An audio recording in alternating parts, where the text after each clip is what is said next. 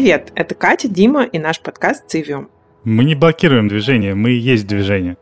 Такой слоган используют велоактивисты в разных странах мира, чтобы привлечь внимание к проблеме отсутствия велоинфраструктуры в городах. Последние годы в России все больше и больше начинает использоваться велосипед как городской транспорт, не только для прогулок в парке или по набережной. Хотя количество таких поездок все еще несравнимо меньше, чем на метро, автобусе или автомобиле. Причина в отсутствии инфраструктуры. В голове сразу всплывает образ голландской улицы с большим велосипедным трафиком, подтянутые люди в пиджаках, платьях едут на работу на велосипеде с корзиночкой. Но и там не всегда было так. В начале 90-х велосипедисты американских и европейских городов доказывали необходимость учесть этот вид транспорта при планировании города. И как мы теперь видим, добились определенных успехов. В российских городах тоже много энтузиастов, которым есть что рассказать о велосипедизации. Сегодня мы говорим с Михаилом Соломоновым из Волгограда и Константином Мазеиным из Санкт-Петербурга. Меня зовут Соломонов Михаил, я живу в Волгограде, занимаюсь активизмом, велозащитной деятельностью – я член общественной палаты Волгограда и комиссии по экологии, транспорту и городскому развитию. С момента, как Михаил начал заниматься велоактивизмом, он так погрузился в эту тему, что решил связать всю свою профессиональную деятельность с этим. Сейчас у него есть компания Urban Bike, которая проводит исследования, связанные с развитием велоинфраструктуры в разных городах и регионах. Например, недавно они делали комплексное исследование велоинфраструктуры для администрации Калининградской области. Калининград выиграл международный грант на строительство велодороги вдоль Балтийского побережья, от Балтийской косы до Куршской. Это совместно польско-литовско-российский проект. Мы для них как раз разработали схему маршрутов, изучили возможность интеграции с европейскими маршрутами. Это Евровело 10, Евровело 13, Еврорут и возможность устойчивого использования объектов культурного наследия. Последний год Михаил активно участвует в защите Волго-Ахтубинской поймы. Для Волгограда это оазис, окруженный зоной полупустыни, где сохранились уникальные пойменные дубравы. Сейчас там планируют строительство дороги и вырубки более 30 тысяч деревьев. В описании подкаста мы оставим ссылку на сообщество активистов, которые выступают против этого проекта. Меня зовут Константин Мазеин. Я живу в городе Санкт-Петербург и занимаюсь здесь ну, в основном транспортом. Такой общественник, называю себя транспортным блогером. У меня есть э, блог в Телеграме, в основном там про транспорт, но вообще про все, что мне интересно, и про какую-то космонавтику, астрономию и в том числе там про политику. В общем, самые разные направления меня интересуют. Константин – один из активных участников и основателей Северо-Западной ассоциации развития велосипедной и пешеходной инфраструктуры. Так эта структура называется для чиновников, которых побуждает к изменениям в транспортной политике. Для коммуникации с нами у ассоциации более звучное название «Пошли-поехали», которое тоже хорошо отражает то, чем они занимаются. Она появилась по следам городской кампании во время первого локдауна. Когда мы делали вот эту коронавирусную кампанию, к нам пришла компания УТС Лапа, называется, транспортное бюро, и они э, помогли нам с транспортным исследованием э, посчитать там потоки велосипедистов, сделали моделирование транспортное потоков, в том числе там с учетом доставки курьеров. Используя полученные данные, участники компании подготовили рекомендации городским властям о том, что можно сделать для развития велосипедной инфраструктуры.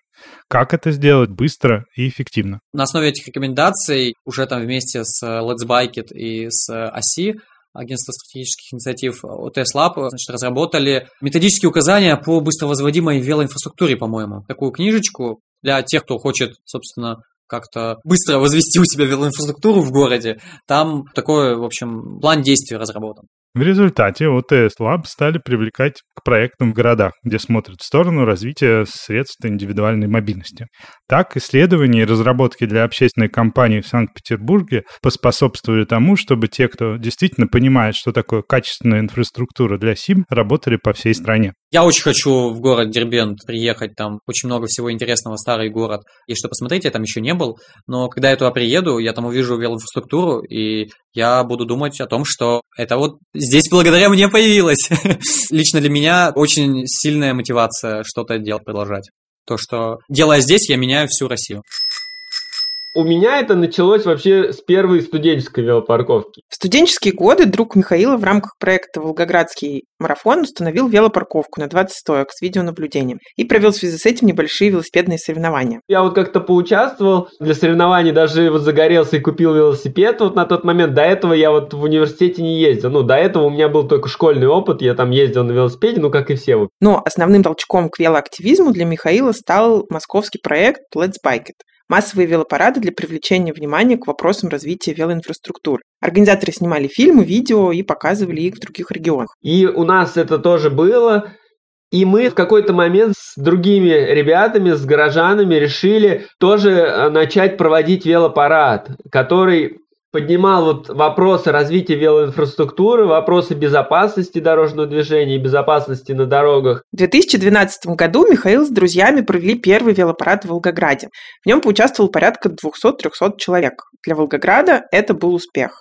После этого Михаил с командой начали проводить такие мероприятия каждый последний четверг месяца. Ну, в общем, мы видим, что никаких изменений не происходило, и тогда я предложил с ребятами объединиться в рабочую группу, придумали себе даже название, там велогид, вместе разработали стратегию, что это сеть вот веломаршрутов, которые нужно благоустроить хотя бы минимальным каким-то элементами, либо это там разметка, либо что-то как-то интегрировать в городскую среду и совместить это с велопрокатами. Так, в 2014 году в Волгограде получилось сделать прототип шеринговой системы. Это были обычные городские велопрокаты, которые согласились выдавать велосипеды и сдавать их в любом из прокатов, которые вошли в партнерскую сеть. Они даже разработали приложение, в котором можно было как-то это все отмечать, но пользоваться им на тот момент было неудобно. В сеть вошли около восьми прокатов. Потом команда из велогида, на тот момент около 10 человек, решила продолжить работу. Туда входили активисты велопарадов, владельцы велопрокатов и неравнодушные социологи и архитекторы. Мы стали мониторить различные проекты администрации, развития, там, реконструкции улиц и предлагать какие-то решения. Встречались с депутатами, ходили с главой, общались. Ну и каких-то успехов, результатов у нас не было. А выиграли конкурс городской туристических проектов, поехали на всероссийский конкурс, там вошли в финал. Возможно, именно это и повлияло на отношение администрации к инициативной группе. Уже сложно было отмахнуться от их работы. Тем временем Михаил начал погружаться в тему более профессионально. Прошел несколько курсов по городскому планированию и развитию инфраструктуры.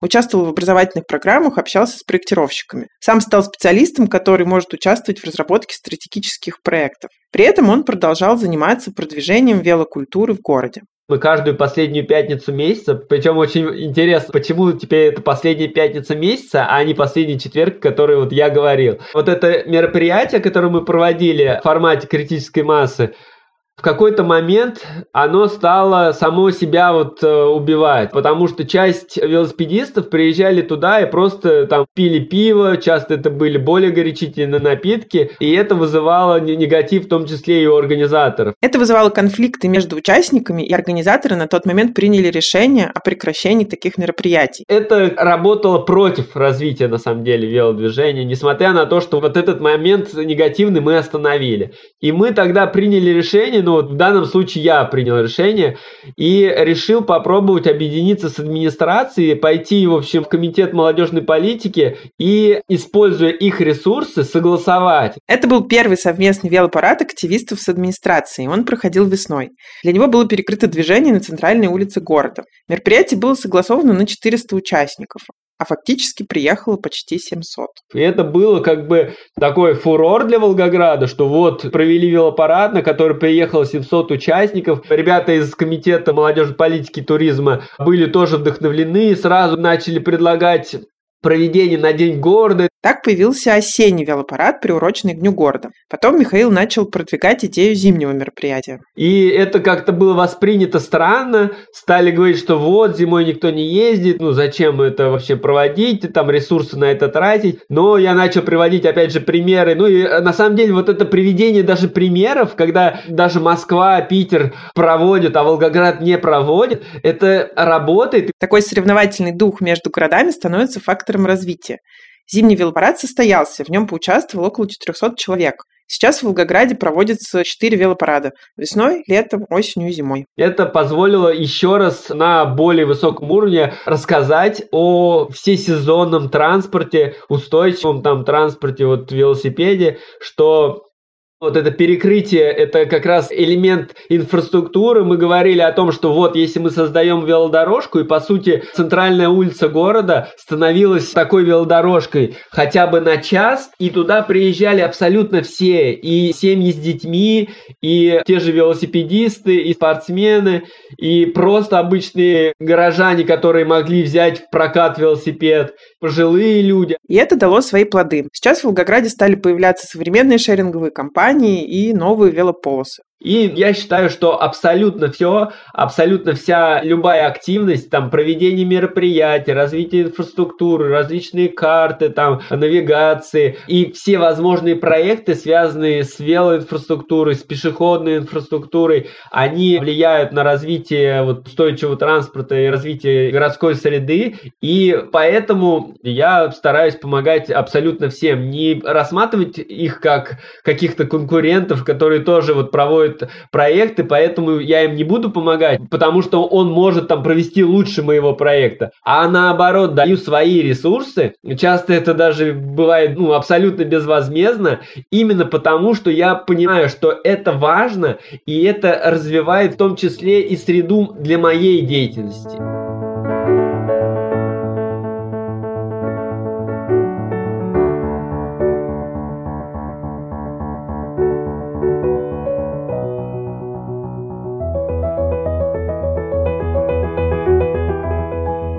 Году в 14-15 была коалиция, велокоалиция, это там Красивый Петербург, велосипедизация Санкт-Петербурга и Велопитер объединялись.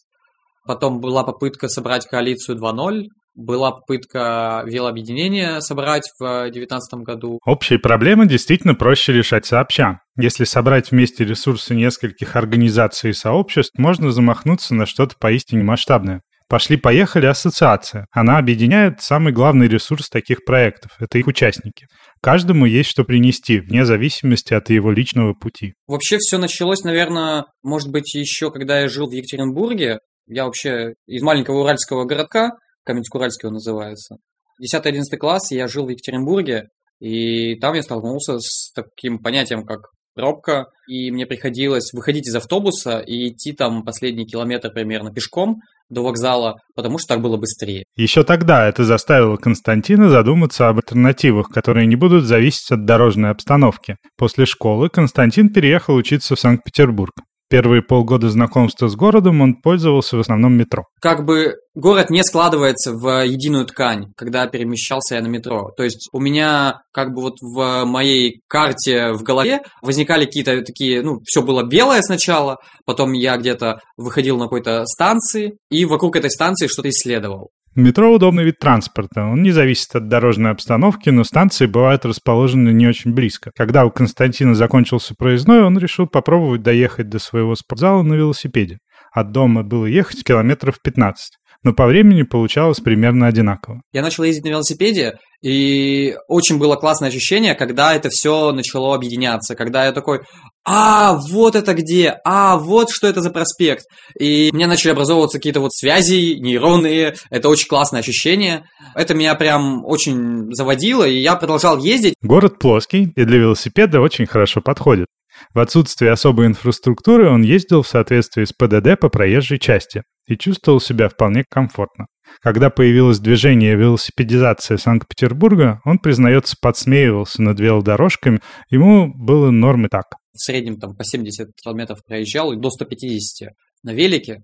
Тогда я по-настоящему почувствовал, что на велосипеде реально эффективнее доставлять, что-то. У меня посылки там были небольшие, в основном возили какую-то там бумаги, полиграфию. Зимой 15 и в 16 Константин попробовал поработать на велосипеде профессионально, курьером.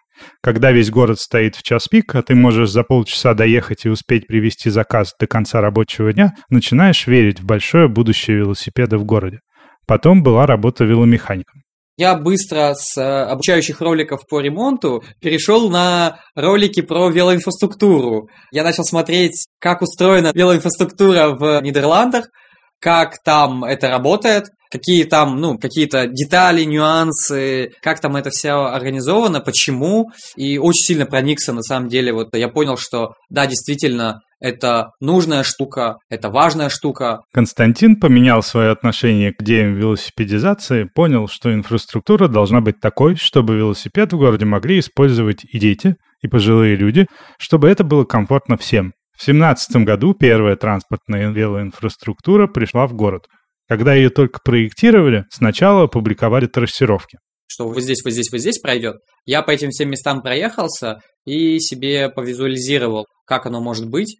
Я записал там видео, фотки и даже там написал какую-то статью про то, как здесь можно сделать. Эту статью Константин выложил в интернет. Ее заметил Стас Иванов и пригласил в чатик велосипедизации. С этого момента наш герой начал включаться в общественную деятельность и находить применение своему опыту передвижения по городу, наряду с теоретическими знаниями. То, что его заметили, сыграло не последнюю роль. Вот это признание, оно на самом деле очень важно, я считаю, вот какое-то внешнее признание. Особенно, ну вот на таком первом этапе, когда я еще не уверен был в себе, и то, что там вот это произошло, для меня это на самом деле такая вот важная ступенька была. То есть, если бы этого не произошло, я бы, может быть, и демотивировался, и куда-то пошел в другое место. Опыт первой волны велосипедизации города вышел неоднозначный. В целом, концепция транспортного каркаса правильная, но много где были допущены ошибки. Некоторые, кажется, нарочно не придумаешь. У нас есть так называемая платформа 9,3 четверти такой народный памятник. Свердловская набережная в Санкт-Петербурге. У нее два уровня. Наверху там автомобильная дорога, и ближе к Неве там идет такой нижний тротуар, и вот по нему пустили велодорожку.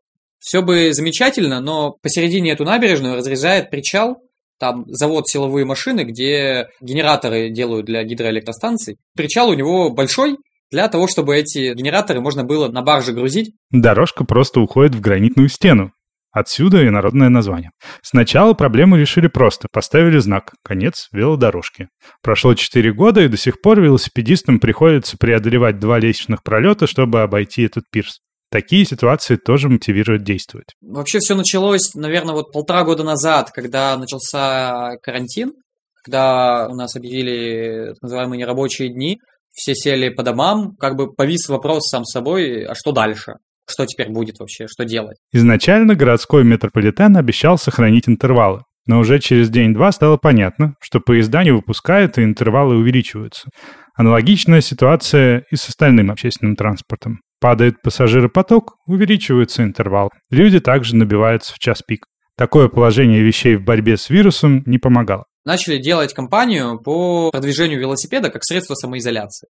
Когда все было закрыто все бизнесы, в том числе там веломагазины, веломастерские, мы с коллегами объединились, начали созваниваться регулярно, разработали план, сделали там петицию, запустили промо-ролик и начали собирать подписи, общаться с депутатами за то, чтобы, а, это разрешили работу велопрокатом и веломагазинам, веломастерским, чтобы люди могли использовать велосипед, купить там его, починить и так далее. Б, это сделали временную велоинфраструктуру, потому что дороги пустые, и по ним куча курьеров гоняет, и классно бы было там первую полосу отдать там, на каких-то участках под вело такие полосы. С – это выпустить какие-то рекомендации, что велосипед – это безопасно, и используйте велосипед там, для того, чтобы поехать в магазин, на работу и так далее. Объединение вокруг этой компании и опыт совместной работы в условиях самоизоляции дали толчок для формирования новой структуры. Ее цели, ценности и формат работы сформировались вполне органично в ходе работы над компанией. Назвались мы Северо-Западная ассоциация развития велосипедной и пешеходной инфраструктуры.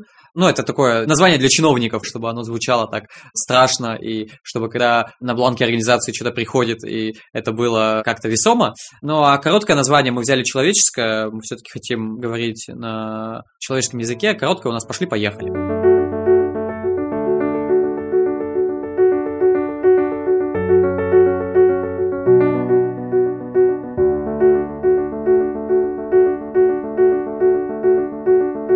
Сейчас вот за последние два года так наиболее активно как бы администрация стала больше уделять этому внимание, но все равно, на наш взгляд, недостаточно это все происходит.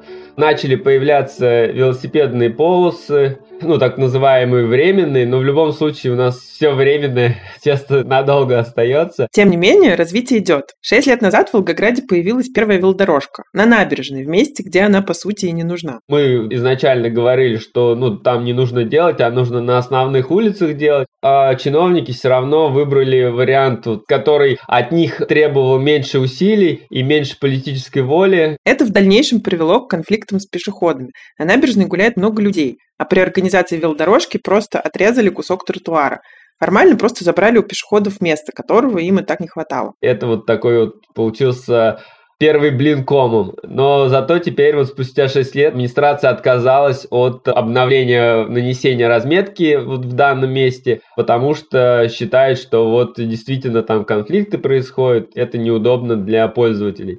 И, ну вот я как раз прокомментирую, что вот администрации понадобилось 6 лет, чтобы услышать нас. Политическая воля – основной сдерживающий фактор для многих перемен. Часто так бывает, что активисты приходят с уже готовыми решениями, сами проводят исследования, изучают опыт других городов.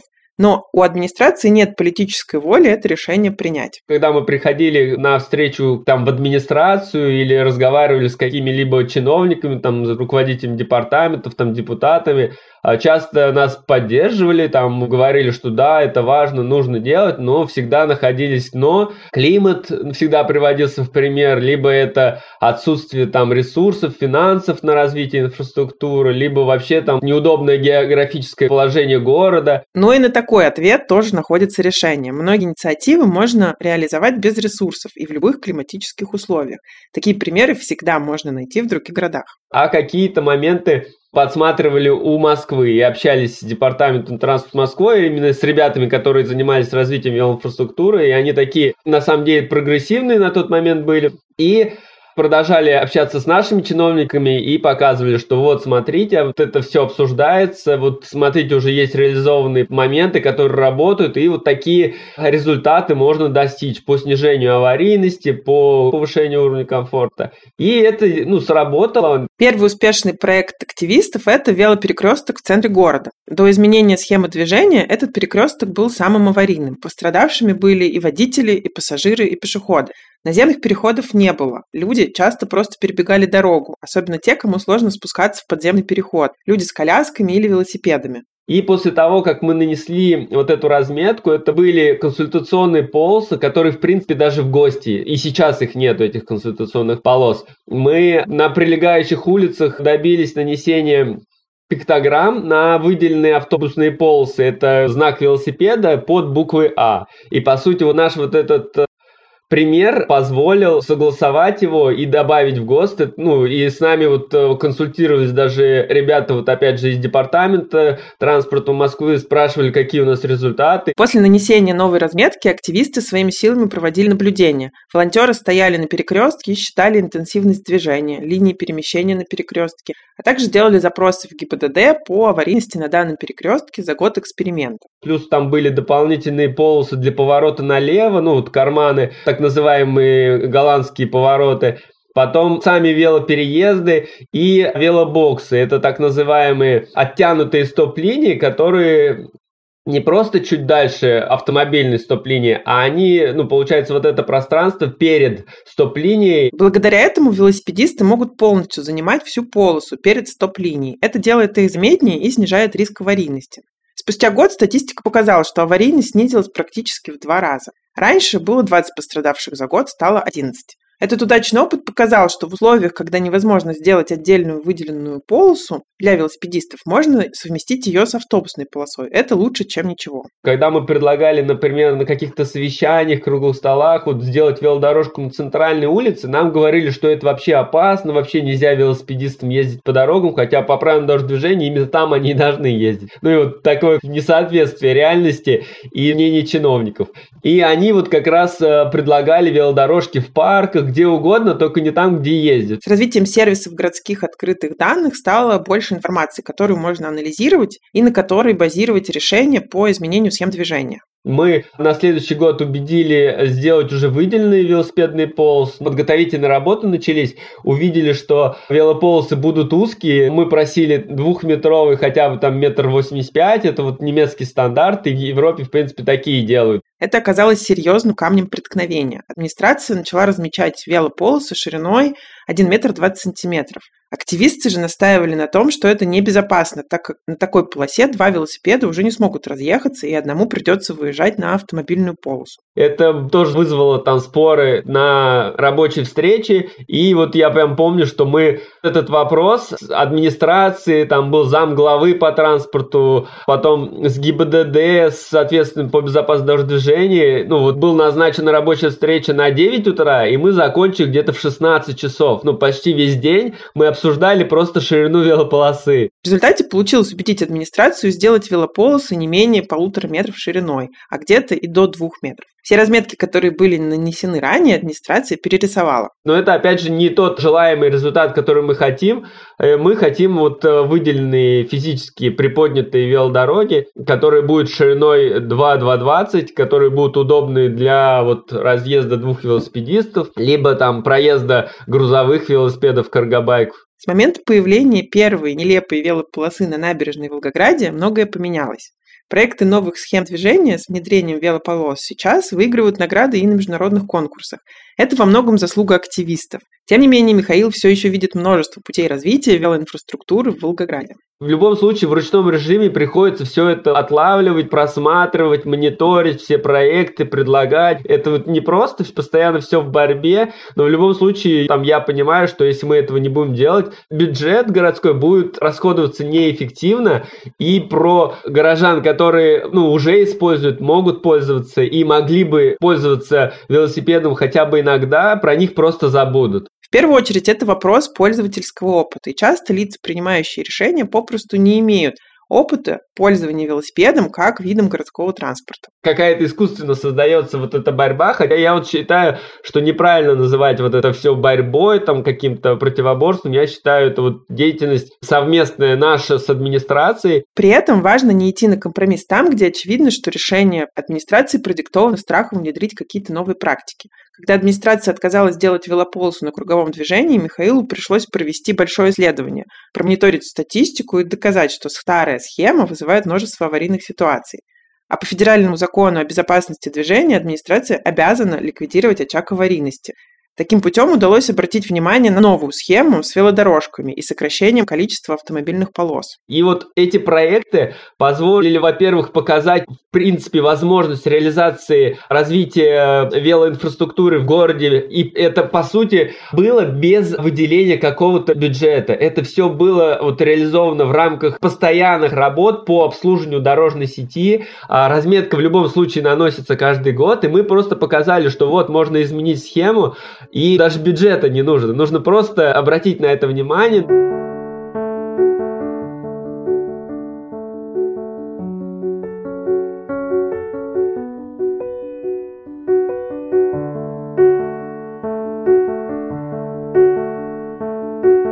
Есть у нас так называемая комиссия по безопасности дорожного движения. Они причем есть э, при губернаторе, то есть уровня города, и есть районные. Но если посмотреть, прочитать там протоколы, это вообще какая-то лютая дичь там происходит. Ну, то есть там сидят какой-нибудь там ГИБДДшник, какой-нибудь там э, директор школы и там глава автобусного парка, ну, вернее, это директор. Когда происходит ДТП, они реагируют, ну, в меру своих возможностей и компетенций. С концепцией Vision Zero они, конечно, не знакомы, действуют доступными методами, поручают провести воспитательную работу, установить новые знаки или огородить все заборами. Я не вижу, чтобы происходил какой-то момент рефлексии. То есть принятые меры, они не проходят никакой аудит на эффективность. И, ну, то есть ситуация получается, что они что-то делают, а как это влияет на самом деле на безопасность, Главное сделать и отчитаться, а про эффективность никто особо не думает. Мест, где с точки зрения такого российского подхода к безопасности все хорошо, но ДТП продолжает происходить достаточно много. Увидеть проблему с другой стороны, похоже, не так просто. Что же заставило нашего героя посмотреть на происходящее по-другому? Самый, наверное, крутой ролик, который у меня все перевернул, это про системную безопасность, про Vision Zero. Это ролик э, говорил о том, что предыдущий подход к дорожной безопасности, он был рассчитан на то, что все участники дорожного движения, они беспрекословно соблюдают правила, и, значит, ну, если они соблюдают правила, соответственно, там нет конфликтов, нет аварий, и все безопасно передвигаются. Но практика показывает, что люди ошибаются. Мы видим, что даже сейчас в России у нас примерно 17 тысяч смертей именно в дорожно-транспортных происшествиях происходит ежегодно.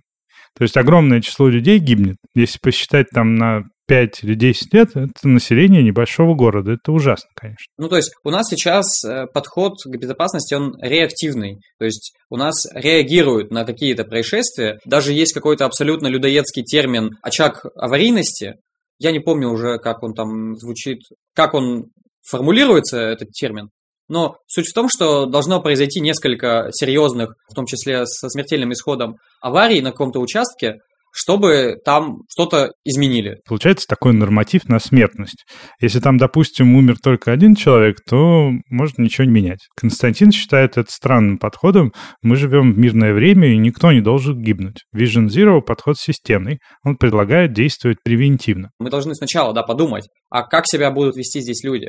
Как предупредить конфликты, как сделать так, чтобы их ну, либо избежать, либо включить человеческий фактор в систему, то есть дать право на ошибку. Сделать так, чтобы даже если, например, пешеход переходит на красный, чтобы у водителя автомобиля было время среагировать. Была возможность это заметить и там затормозить, остановиться, чтобы не произошло столкновение. Или если чтобы столкновение произошло, но оно не закончилось фатально. Такие изменения требуют системности в работе с городскими структурами.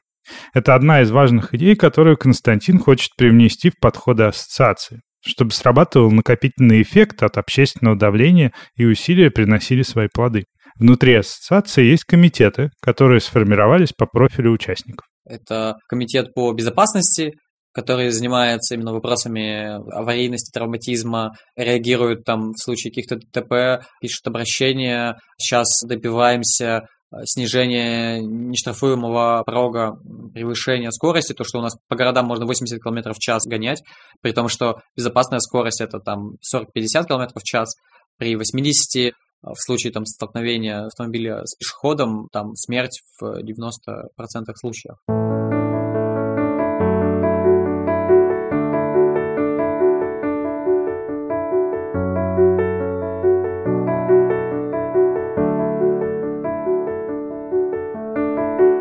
Вот в 2013 году обратили внимание, что в принципе в Волгограде и вообще в городах России практически отсутствуют городские велосипеды. Понимая весь механизм развития инфраструктуры, я осознавал, что без городских велосипедов говорить о развитии инфраструктуры в принципе невозможно, потому что либо какой-то старый советский, который остался от бабушки и дедушки, либо горный велосипед, желательно там побольше амортизаторов, потолще рама, на котором можно там прыгать, скакать и ездить там по ухабам, бордюрам и получать удовольствие от этой вот экстремальной, в общем, велопоездки, а не от э, поездки на велосипеде по городу. Михаил привез первые европейские городские велосипеды и начал их продвигать.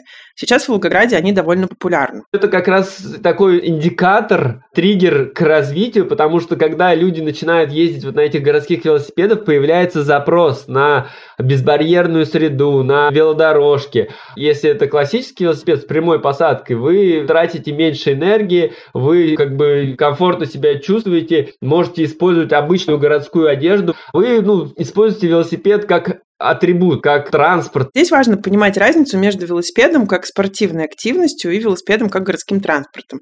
И то, и другое очень важно, и оба направления нужно развивать, но отдельно. Но если мы говорим о развитии инфраструктуры и о массовом использовании велосипеде, здесь нужно создавать условия такие, когда там ребенок в 6 лет либо там пожилой человек, которому, я не знаю, 96 лет, может сесть на этот велосипед и доехать из любой точки в любую точку города. Когда вот, ну, я не знаю, школьник 7-8 лет может сам доехать до школы. Есть еще один фактор, тормозящий развитие велосипеда в городе. Существует такое распространенное мнение о том, что велосипедисты – это некая субкультура. Но на самом деле велосипедист и вообще, в принципе, человек, который ездит на велосипеде, это такой же человек, который ездит и на машине, и на общественном транспорте, транспорте, и это может быть вообще один и тот же человек. Ну, я же иногда чищу зубы там и подметаю, меня можно постоянно называть зубочистом, там, дворником. Мы можем менять эти роли несколько раз в течение дня. Утром доехать до работы на трамвае, днем съездить на встречу на велосипеде, а вечером пойти погулять по городу пешком. Если мы создаем для этого условия, люди чаще начинают пользоваться этим. А вот как раз инфраструктура – это один из побуждающих моментов, который позволяет вдохновлять людей на определенные транспортные паттерны, ну, привычки.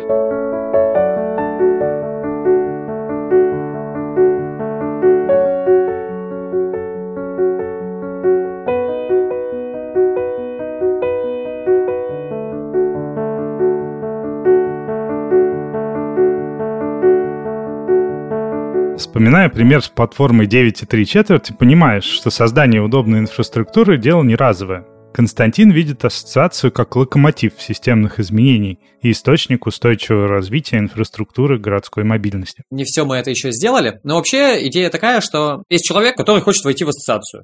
Чтобы попасть в ассоциацию, ну, у нас есть устав организации, у нас есть положение о членстве, где прописаны основные требования, да, кто может попасть. Мы там записали, что это человек, который поддерживает вот развитие велосипедной и пешеходной инфраструктуры, то есть э, мы ищем именно сторонников наших, именно тех, кому это интересно. Общие ценности играют здесь ключевую роль. Им уделяется много внимания в коммуникации с будущими членами, и они определяют структуру ассоциации. Главным органом является общее собрание членов, которое избирает совет и исполнительного директора. Совет у нас там из 10 человек состоит. Совет, который вот руководит, туда входят лидеры каких-то организаций сейчас, и там мы четное число взяли, чтобы, опять же, в случае, если какой-то конфликтный вопрос, и возникает паритет, там 5 на 5, например, решение не может быть принято, пока люди не договорятся. Поначалу совет собирался достаточно часто, по несколько раз в месяц. Сейчас основные комитеты сформированы, большие вопросы решены, и он постепенно переходит в рабочий режим, собираясь два раза в месяц. Основная работа, она в комитетах происходит. Комитеты – это такой орган, у которого есть обязательно лидер, координатор, хотя бы один, который понимает, что внутри происходит, какие темы там есть. Он проводит собрания, он проводит, там следит, менеджерские какие-то функции выполняет. Обеспечивать динамику, вовлекать новых членов, освещать свою деятельность, задачи, которые требуют вовлечения и отнимают много ресурсов. Ориентируясь на устойчивое развитие, ассоциация ищет возможность оплачивать такую работу на рыночных условиях. То есть все предыдущие объединения, организации общественные, там люди ну, работали на энтузиазме. Они вкладывали свое свободное время и когда у них было время, они этим занимались. Как только у них там какие-то жизненные обстоятельства менялись, они переставали этим заниматься, и, соответственно, работа вставала просто. Пока основной источник финансирования – это донаты. Спонсорские пакеты, экспертные консультации и экспертизы пока только в планах. В краткосрочной перспективе помочь экономике ассоциации сойтись должны членские взносы. На самом деле, это еще гипотеза, которую предстоит проверить. Но вообще, если говорить про какое-то количество, в Санкт-Петербурге практически там у каждого второго жителя есть э, велосипед, и там каждый первый житель, он перемещается пешком. И если там хотя бы каждый второй, у кого есть велосипед, к нам вступит в ассоциацию, то мы все свои расходы покроем, грубо говоря, да, и даже с запасом. Когда про пошли-поехали будут говорить из всех утюгов, мне кажется, это уже сейчас происходит. Возможно, такая цель покажется утопией, но каждый новый член ассоциации – это показатель того, что ее деятельность востребована подтверждение, что ее цели актуальны для жителей города, что они готовы вкладываться в будущее вместе. Ассоциация, в свою очередь, находит все более эффективные способы продвижения своих ценностей.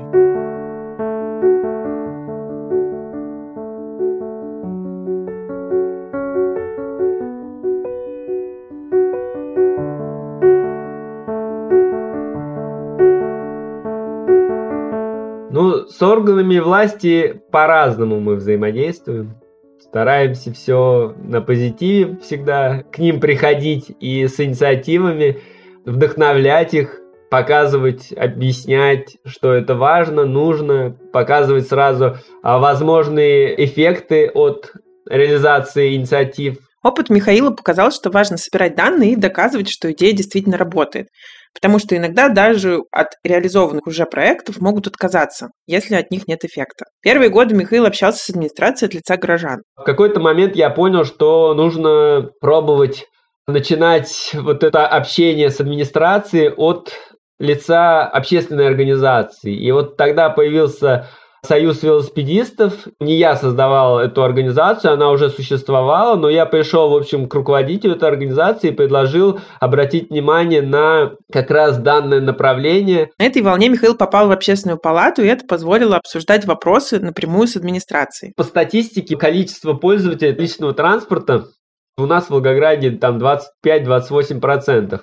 Но в любом случае абсолютно сейчас весь транспортный бюджет уходит на ремонт асфальта и на развитие автомобильной инфраструктуры. И это крайне нелогично, потому что даже общественный транспорт из-за этого деградирует. Администрации часто сложно принимать решения, потому что для каждого сценария развития найдутся те, кто за, и те, кто против, чьи интересы будут поддержаны или, наоборот, ущемлены.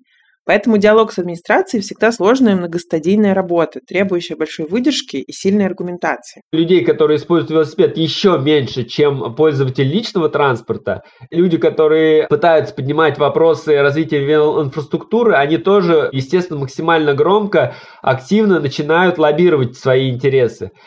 И начинается вот такая борьба меньшинств.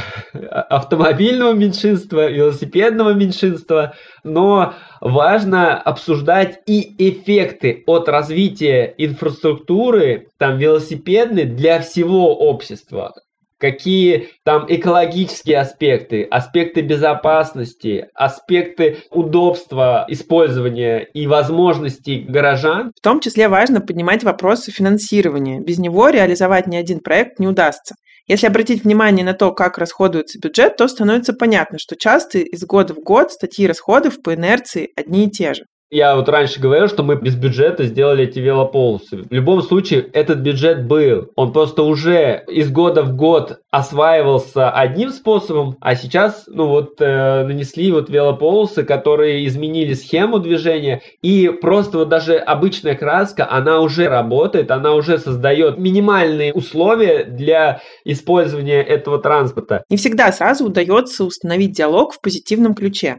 Часто администрация закрывает глаза на плохие проекты, и активистам приходится убеждать, иногда довольно в жесткой форме, что есть другое, более органичное для городской среды решение. Тем не менее, в Волгограде диалог власти и активистов ведется.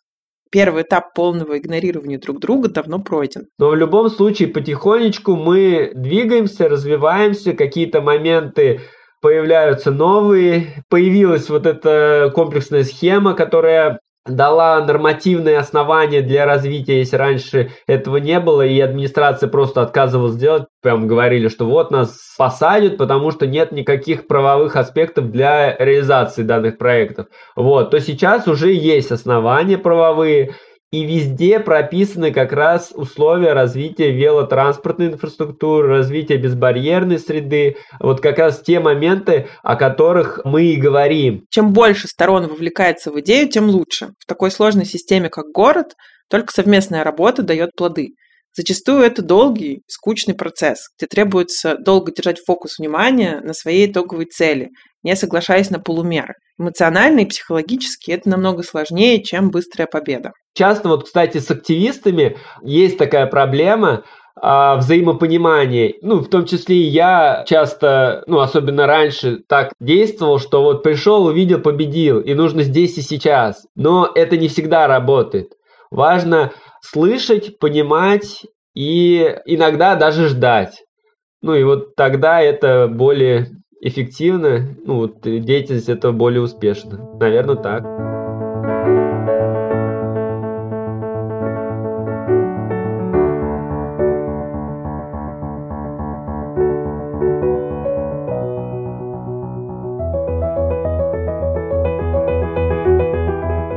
Быстрый результат нужен не только активистам, но иногда и администрации. Его требуют обстоятельства.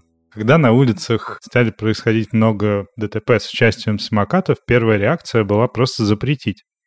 Ну, мне кажется, что если бы велоинфраструктура к этому моменту была на должном уровне, если бы мы присмотрелись к западному опыту, то, возможно, такой бы проблемы не стояло.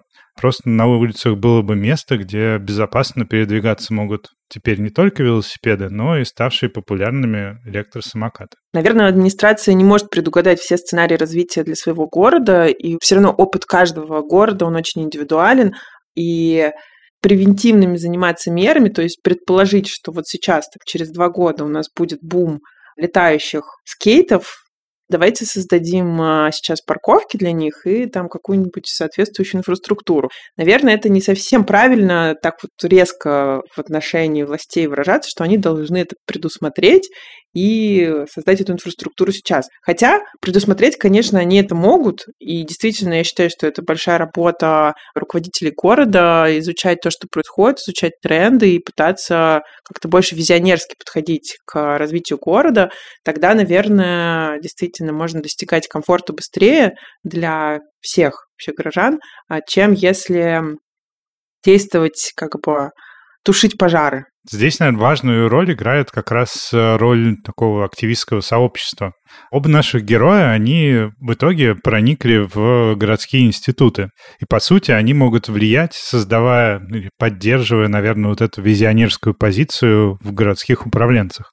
Они им показывают, какие изменения сейчас актуальны и какие можно, например, начать внедрять, несмотря на то, что, может быть, пока еще нет такого спроса. Меня еще, на самом деле, в этих двух историях очень вдохновляет то, насколько они просто терпеливые, усидчивые люди, которые способны долго-долго делать что-то и доказывать одно и то же людям, которые не всегда хотят тебя слушать, и уже просто десятилетиями занимаются этими проектами. Действительно, истории впечатляют. Мне кажется важным вот это вот э, чувство, которым поделился Константин, о том, что признание, оно помогает как-то двигаться дальше, мотивирует на дальнейшую работу.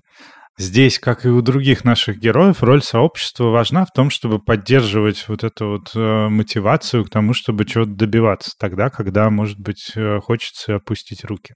Может быть, в том числе внимание со стороны нашего подкаста тоже даст им немножечко сил и энергии двигаться дальше.